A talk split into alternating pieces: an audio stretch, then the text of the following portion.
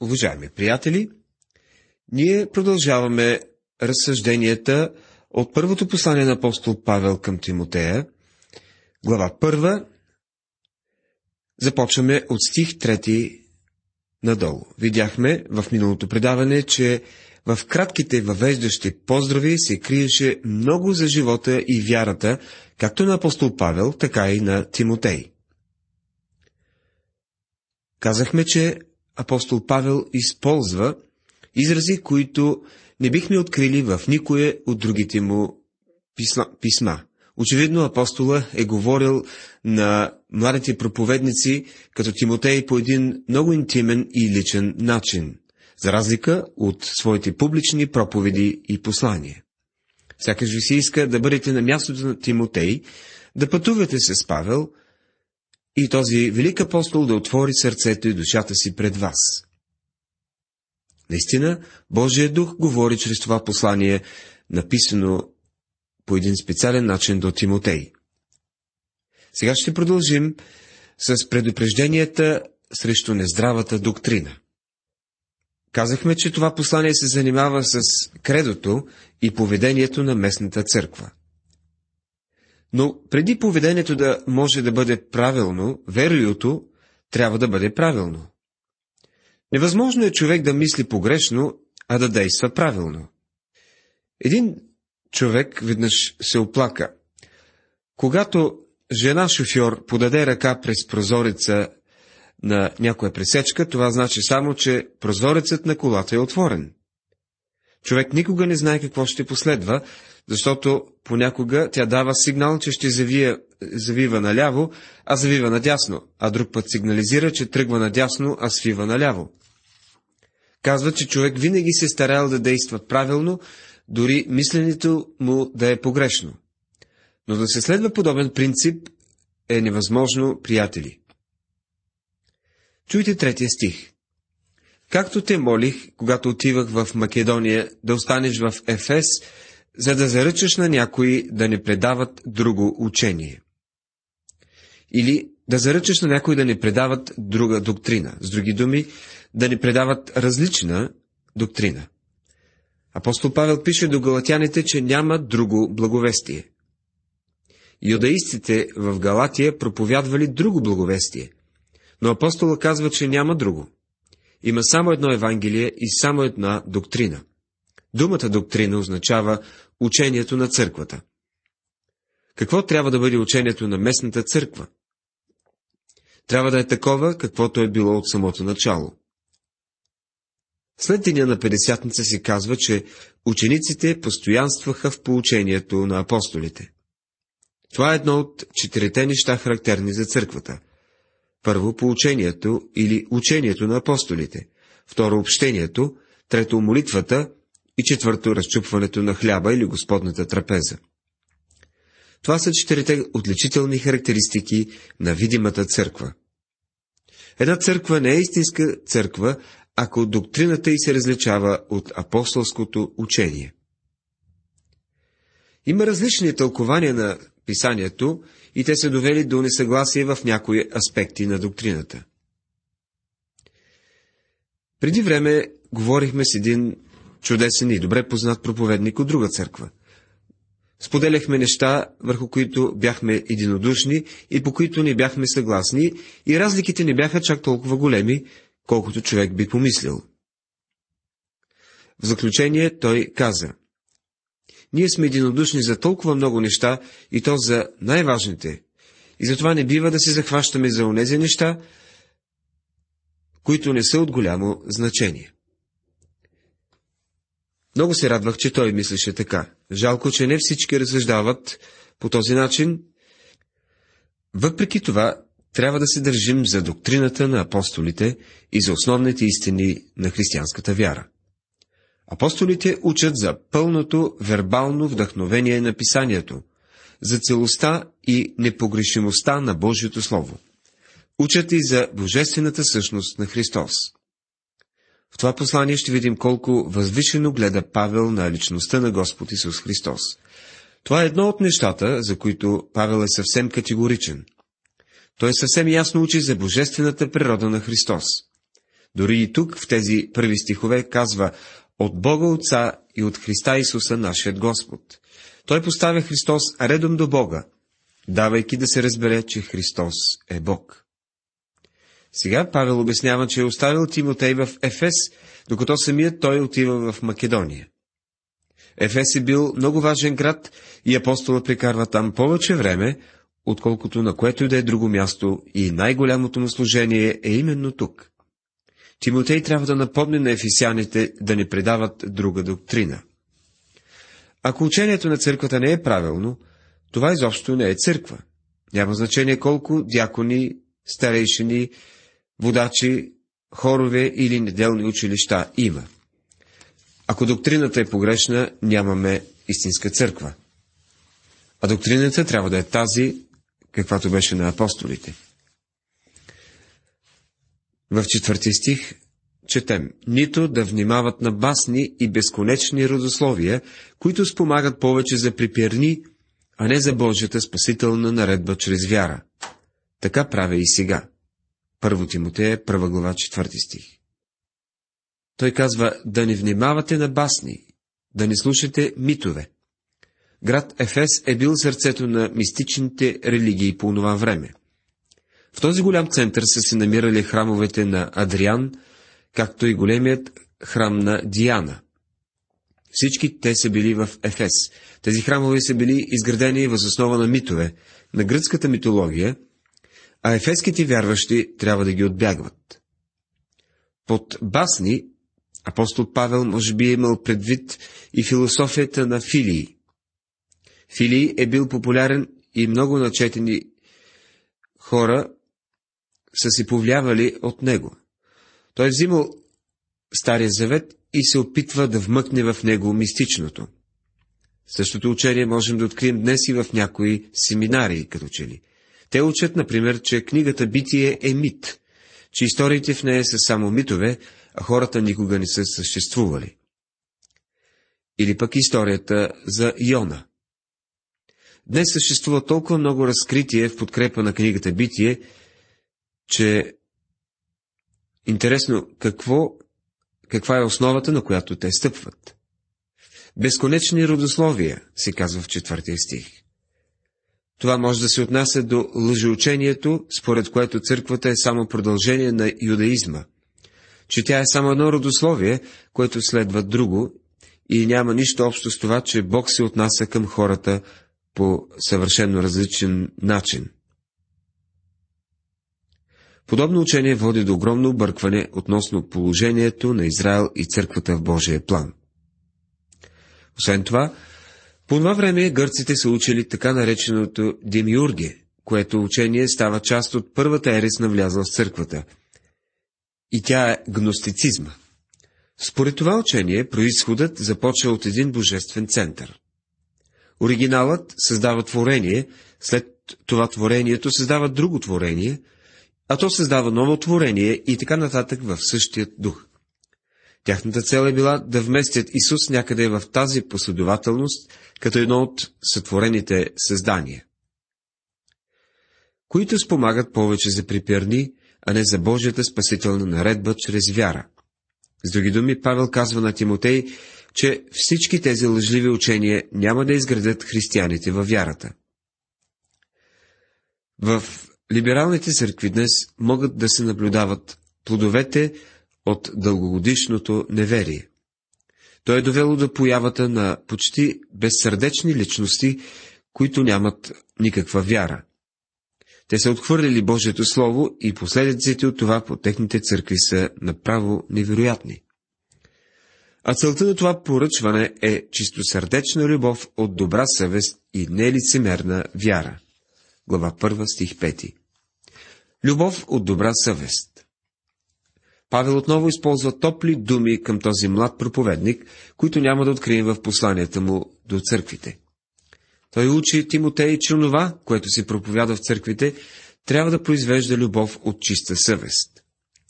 Чистата съвест не е съвместима с старото ни естество. Тя говори за човек, който е бил оправдан в Христос и вече може да проявява плодовете на духа, в това число и любов. Има три неща, които трябва да са на лице в църквата. Първото е вяра. Вяра в Бога и Неговото Слово. Второто е любов. Любовта не е нещо, което непрекъснато показвате. Тя е активна загриженост за другите, което значи, че няма да клюкарствате за тях, нито да им вредите по какъвто и да е начин. За съжаление, има църкви, които правят всичко по силите си, за да съсипят служението на своят пастир. Вярата трябва да се изразява не толкова чрез думи, а на дело. Вярата трябва да се изразява вътре в църквата, а любовта извън нея. Организацията и църковните служители са необходими, но дали формата на управление ще бъде епископална, свободна или презвитерианска, няма голямо значение. Ако липсват вярата и любовта, няма църква. Има един някакъв религиозен клуб. Щом вярата и любовта са на лице, формата на управление няма кой знае какво, какво значение. Третото нещо, което трябва да се проявява в живота на една църква е добра съвест. Не вярвам, че съвестта може да бъде добър водач дори и за вярващия, въпреки това обаче вярващият трябва да има добра съвест. Когато си лягате нощем, чувствате ли се неудобно или притеснени заради нещо, което сте казали или направили през деня? Много по-чувствителни християни усещат гласа на съвестта. Съвестта на мнозина е била обгорена с нагорещено желязо. С други думи, те не разграничават доброто и злото. Ние трябва да имаме една чувствителна съвест. Павел казва, че тези три чудесни неща – любов, добра съвест и вяра – трябва да бъдат изявявани от вярващите в местната църква. От които неща някои, като не улучиха целта, отклониха се в празнословие. Глава 1, стих 6 Думата празнословие означава красиви думи, цветист език. Някои хора ще ви се подмазват и ще ви ласкаят, но това не означава нищо. Всичко е само празни приказки. И искат да бъдат законоучители, без да разбират нито що говорят, нито що твърдят. Първо послание към Тимотей, първа глава, седми стих. Тук апостол Павел е съвсем прям. Той ясно заявява, че някои учат погрешни неща и го правят с голяма увереност. Те отхвърлят Божието Слово и всъщност изобщо не разбират за какво говорят. И той продължава в 8 стих. А ние знаем, че законът е добър, ако го употребява някой законно. В този раздел, където Павел предупреждава вярващите за нездравата доктрина, той споменава мистичните религии и идолопоклонството, процъфтяващи в Ефес. Апостолът предупреждава Тимотей и за лъжеучението, което се стреми да представи Стария Завет просто за сборник с митове. Тук Павел предупреждава за легалистите, за онези, които учат, че законът е начин за спасение и освещаване след спасението. Законът действително е имал определена цел – но Бог не го дава като средство за спасение. Законът ни осъжда. Той разкрива на човека, че е грешник и се нуждае от Спасител. Под закона и най-добрият човек на света бива осъден, но под благовестието и най-лошият човек може да бъде оправдан, ако повярва в Христос. Грешникът не може да се спаси чрез добри дела, защото е неспособен да върши добри дела.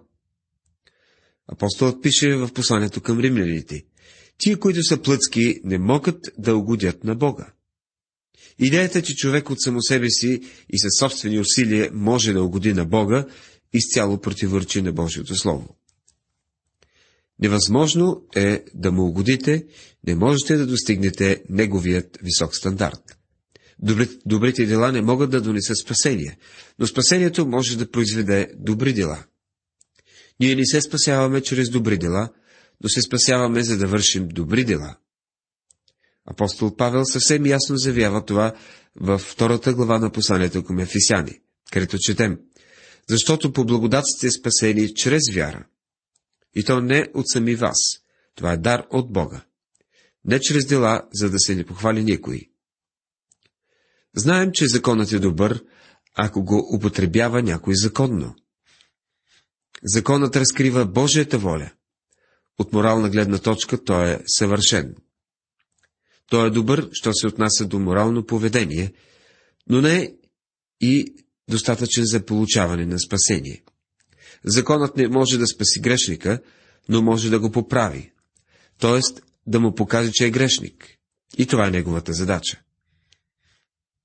Като знае това, че законът не се налага за праведния, а за беззаконните и непокорните, за нечестивите и грешните, за неблагоговейните и скверните, за убийците на бащи и убийците на майки, за човекоубийците, за блудниците, мъжеложниците, търгуващите с роби, лъжците, кълнещите се на лъжа и за всичко друго, що е противно на здравото учение. Първо послание към Тимотея, първа глава, стихове 9 и 10. Законът не е бил даден за праведния, за оня, който е оправдан чрез вяра в Христос. Този човек е бил поставен на много по-високо ниво пред Бога. Законът е бил даден за беззаконните. Не убивай. Не се отнася за Божието чадо, което не убива никого и не желая да нарани когото и да е, а само да помага. Тази заповед е била дадена за човека, който е убиец по сърце. Дадена е за да контролира естественият човек. Законът е за блудниците, мъжеложниците, търгуващите с роби, лъжците, кълнящите се на лъжа. Онези, които са дошли при Христос, не са се спасили чрез закона, а чрез Божията благодат. Те са били поставени в Божието семейство на ниво по-високо дори от това на закона. Нека да дам две иллюстрации за това и се надявам те да помогнат да се разбере тази истина. Представете си съдия, пред когото е застанал нарушител. Човекът е виновен и за това трябва да плати висока глоба и да отиде в затвора. Въпреки това съдията казва, имам син, който обича този затворник, макар че е нарушил закона и трябва да бъде осъден. Синът ми е богат човек и се съгласи да плати глобата за този човек. Освен това се съгласи да отиде в затвора вместо осъдения. Така наказанието му е било напълно спазено и аз ще взема този затворник в своя дом и ще се отнасям с него като със свой син. Когато съдията вземе затворника в дома, той не му казва повече «не убивай» или «не кради». Човекът е вече негов син. Затова съдията ще му говори за това, как трябва да обича останалите членове на семейството, как да се държи подобаващо на трапезата, да уважава и другите членове на семейството и какво трябва да върши в семейните задължения. Виждате ли, към този човек се отнасят вече по един съвършенно различен начин от преди. Това е направил Бог за вярващият грешник. Ние сме над и от, извън обсега на закона. Той е за оня човек, който е закононарушител. Законът е даден за кон... да контролира старото естество, т.е. плътта. Доктор Айрансайт преди години дава една друга иллюстрация. След като е преподавал на една конференция, доктор Айрансайт взел един от хората със себе си. Това е бил един индианец. Той е бил помолен да говори пред една група от хора, които не били много наясно по въпроса за закона и благодата. Не знае ли къде точно е мястото на закона в живота на християнина? Индианецът казал следното. Дойдох тук и по пътя спряхме за няколко часа на, едно, на една бензиностанция. В чекалнята забелязах знаци по стените, които гласяха Не плюйте по земята. Такова бе правилото там. Той казва, погледнах надолу и забелязах, че никой не бе обърнал внимание на закона. Но като пристигнахме тук, бях поканен в едно чудесно християнско семейство. Огледах се и видях какви красиви картини има по стените, но никъде не видях табели с надпис «Не плюйте по пода». Коленичих на пода и щателно прегледах килима, но никой не бе плюл по него. В предишното место, там където бяхме спрали, това бе закон, но тук в дома, където съм отседнал, сега това е благодат. Край на цитата. Така че, приятели, под закона човекът никога не е спазвал заповедта, не би могъл да достигне този стандарт и затова постоянно я нарушава. Когато е под благодат, човек бива поставен в Божието семейство и там няма да убива или да лъже. Ако го направи, значи със сигурност не е в общение с Бога. И за всичко друго, що е противно на здравата доктрина, завършва мисълта си апостол Павел. Той добавя това в случай, че е пропуснал някое зло. Така той покрива всякакъв грях, който може да е пропуснал при изборяването преди това. Уважаеми приятели, в това предаване разгледахме от 3 до 10 стихове на глава 1 и се запознахме с всички предупреждения на апостол Павел за нездравата доктрина. В следващото предаване ние ще се спрем на личното свидетелство на апостол Павел. Бог да ви благослови!